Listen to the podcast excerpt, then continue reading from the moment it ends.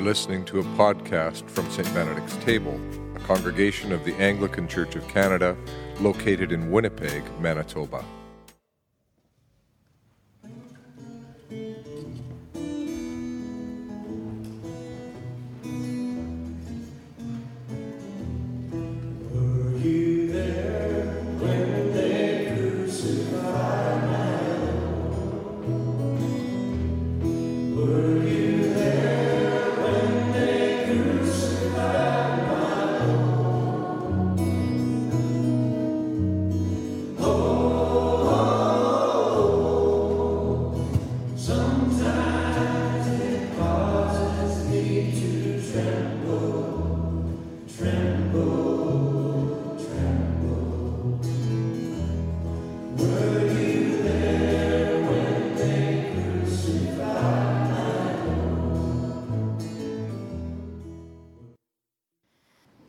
The words of my mouth and the meditations of all our hearts be acceptable and pleasing in your sight, O Lord, for you are our rock and our Redeemer.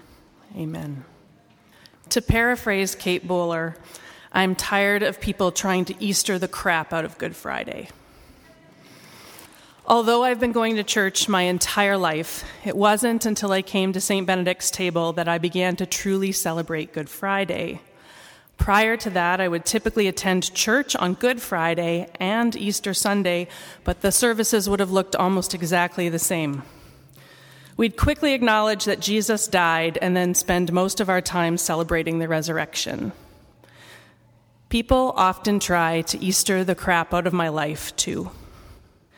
Recently, I had to update my banking information, and my response to almost every question was, Oh, that's not true anymore. That's no longer my phone number. No, I don't work there anymore. Yes, I used to teach there, but I don't anymore. And on the drive home, I thought about just how many things have changed for me in the past two years, how many things I've lost, how many dreams have died. There have been Easter moments too. There's been new life and new dreams, and things so good I sometimes have to pinch myself to confirm that they're true. But these things were born out of death. In order to get to the Easter moments, I had to fully live into the Good Friday ones and the Holy Saturday ones too. And it's been hard for me, but it's also been difficult for the people around me. People who, with the best of intentions, have more often than not wanted to force my Good Friday into an Easter Sunday. And my choices boiled down to pretending it was Easter Sunday to make other people more comfortable, or owning the truth that for me it was still Friday, and that some days I wasn't sure Sunday would ever come. I don't know why things had to be so hard, but I do know that one of the key things that saved me in this season was the decision I made early on to be honest, to resist the temptation to please people and live into a false Easter. The decision I made to say, This is hard. This is not what I wanted. This did not all work out for the best. I did not land on my feet. I smashed my face off the sidewalk, and it hurts. I needed to sit in a Good Friday space, to acknowledge the harsh reality of death, to feel the pain of it, to resist the temptation to pretend it was already Easter Sunday and that saved me. And the people who were willing to sit with me at the foot of the cross, the people who didn't need to find a silver lining, the people who simply said, I see how hard this is, they saved me. There is no Easter Sunday without Good Friday. A couple of years ago, someone came early to our Good Friday service and with tears in their eyes said, I hope it's okay to be here when I am clearly not okay. And you bet it is. It is always okay. And on this day, we will acknowledge that truth in a particular way. Yesterday, after our Maundy Thursday service, we stripped the church, removing linens and coverings and flowers and candles. The church is emptier. We are emptier. The story of Jesus' death is a powerful and important story that we should tell and retell again and again. Today is the day that we boldly and defiantly say, It is not Easter yet. It's okay not to be okay. On this day, we have full permission to hold the empty, to sit in the meaninglessness, and to acknowledge that not everything can be resolved. On this day, we have full permission to hold space for suffering, for grief, for death, and we call it good. And we do this in a world full of people who want to fill the empty, to find meaning, however shallow, in the meaninglessness, to mute suffering and grief and cloak death in euphemisms. Christ did not pass. We didn't lose him. Christ died.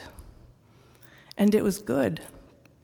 It was horrible and painful, and it sent everyone around him into a tailspin, but it was also good, wasn't it? Reflecting on the horrors of World War II, German theologian Jürgen Moltmann wondered how theology could exist, how theology could speak in the face of such overwhelming suffering. He determined that modern theology must be developed in earshot of the dying Christ. Theology, which was really just our thoughts about God, must be developed in earshot of the dying Christ. What would we hear? What would we see if we resisted the temptation to skip straight to Easter and chose to sit quietly at the foot of the cross? We would hear the sounds of death by crucifixion the pounding of the hammer, the crack of the wood, the grunting of the soldiers, the panting, the groans, the screams of three men as their flesh is pierced by nails. We would hear the conversation between Jesus and those two other men, short, raspy sentences as they all struggled to breathe. We would hear the soldiers and people in positions of leadership casting lots and mocking Jesus. And we would hear Jesus saying again and again and again, Father, forgive them, they know not what they do. Father, forgive them, they know not what they do. We would hear the women, loyal to the end, beating their breasts and wailing, their grief too great to be contained. And we would hear Jesus telling them to continue to weep but not for him, for themselves, and for their children, because even more difficult days are coming. And we might hear the wind move through the grass as death leads to silence. And we might begin to develop a greater humility for all the times that we have also known not what we do. And we might learn to hold space for those who weep. And we might condemn less and forgive more. We might learn to pay attention and say to each other, I see how hard this is. I can't change it, and I'm not going anywhere. We can sit in this Good Friday space as long as we need to. Dr. Sheila Cassidy drew attention to the human rights abuses of the Pinochet regime when she wrote about her own experiences of being imprisoned and tortured in Chile in the 1970s. Dr. Cassidy knows in her very bones what it is to suffer, what it is to hold space for the darkness and the difficulty of death. She knows that it is only by fully living into Good Friday that we can ever hope to be an Easter people. So listen now to the words of her poem, Starting Over, Fighting Back. And so we must begin to live again, we of damaged bodies and assaulted mind starting from scratch with the rubble of our lives and picking up the dust of the dreams once dreamt. And we stand there, naked in our vulnerability, proud of starting over, fighting back, but full of weak humility at the awesomeness of the task. We, without a future, safe, defined, delivered, now salute you, God, knowing that nothing is safe, secure, inviolable here except you. And even that eludes our minds at times. And we hate you as we love you.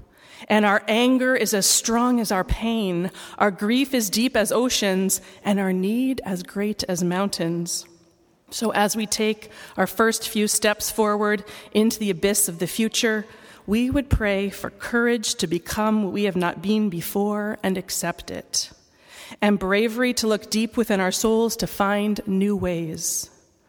We did not want it easy, God, but we did not contemplate that it would be quite this hard, this long, this lonely. So, if we are to be turned inside out and upside down, with even our pockets shaken just to check what's rattling and left behind, we pray that you will keep faith with us and we with you, holding our hands as we weep, giving us strength to continue, and showing us beacons along the new way to becoming new.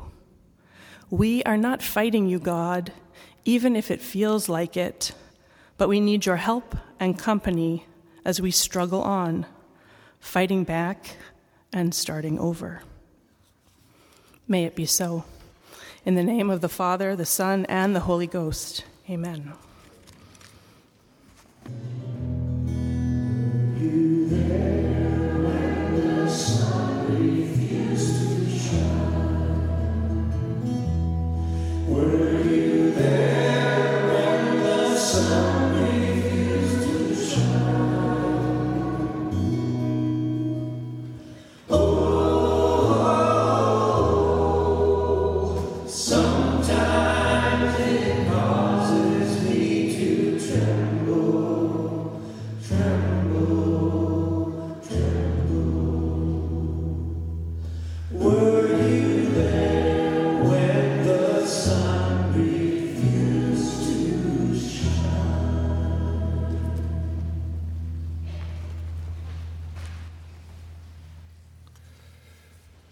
May only truth be spoken and only truth received. Amen.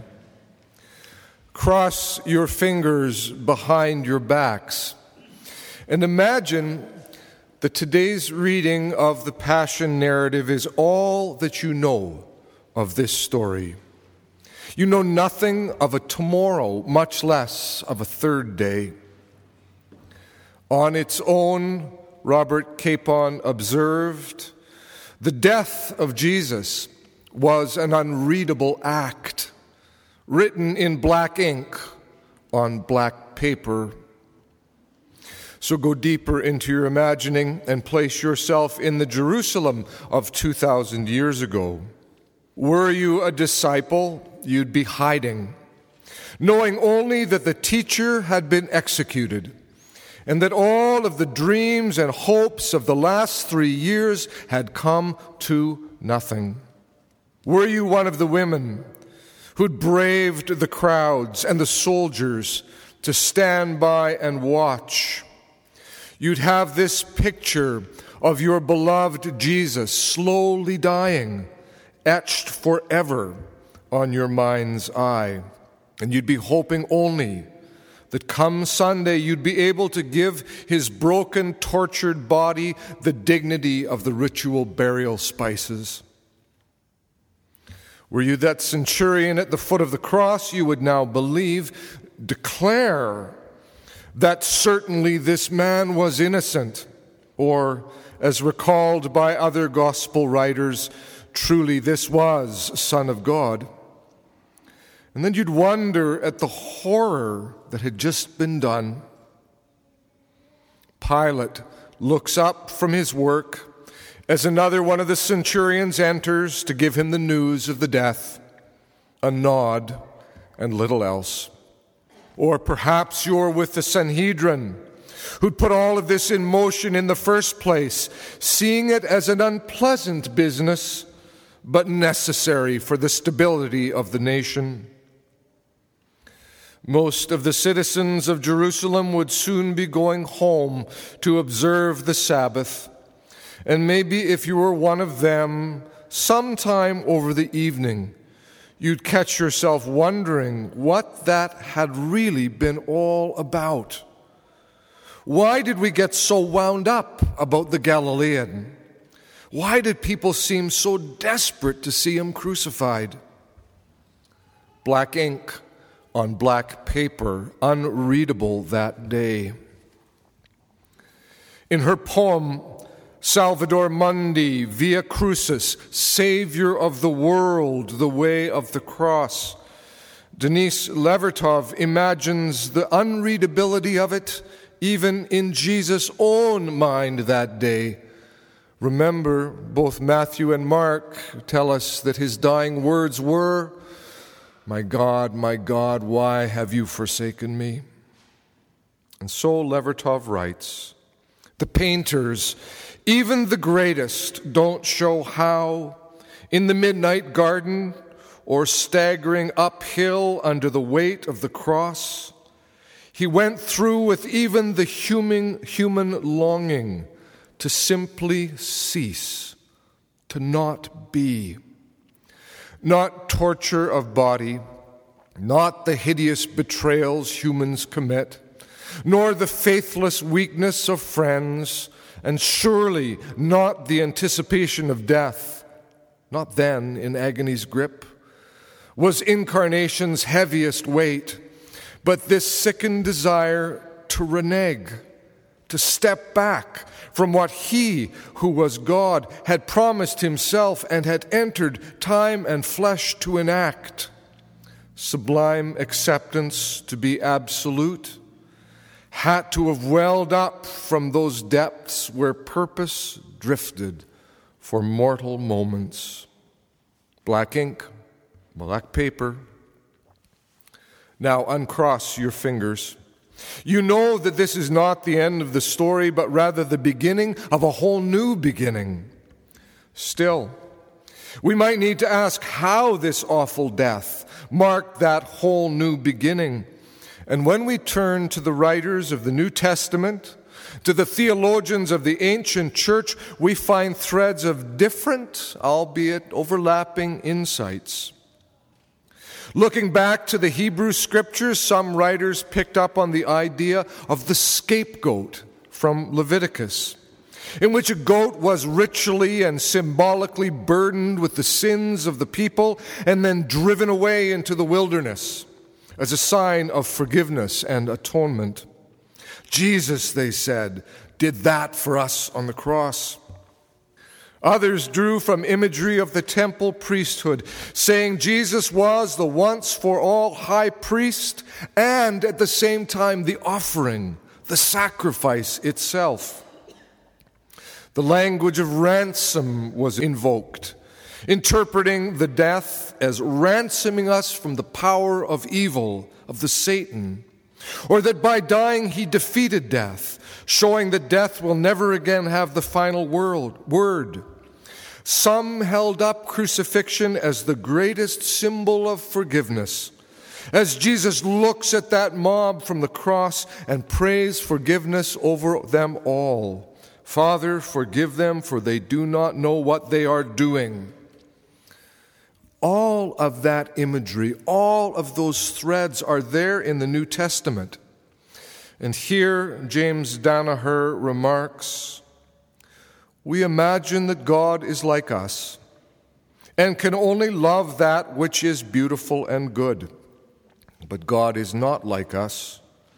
God can love the unlovely. God even loves God's enemies. Unlike human beings who are, for the most part, incapable of forgiveness and demand payment for an offense by the guilty, God is capable of forgiveness, through which God makes payment in order to restore relationship with us. It is the entering into relationship with God that is important and not a correct theology about how that happens. This death that we remember today shows to us the urgency of God's desire to restore that right relationship with humanity, with us. And make no mistake, a real death it was. On that day, all they could see was written in black ink on black paper, unreadable and unfathomable. God incarnate, God with us lay dead in the ground. In the name of God, Father, Son, and Holy Spirit. Amen. You've been listening to a St. Benedict's Table podcast. For more information on our church or to provide support for our online work, visit us at stbenedictstable.ca.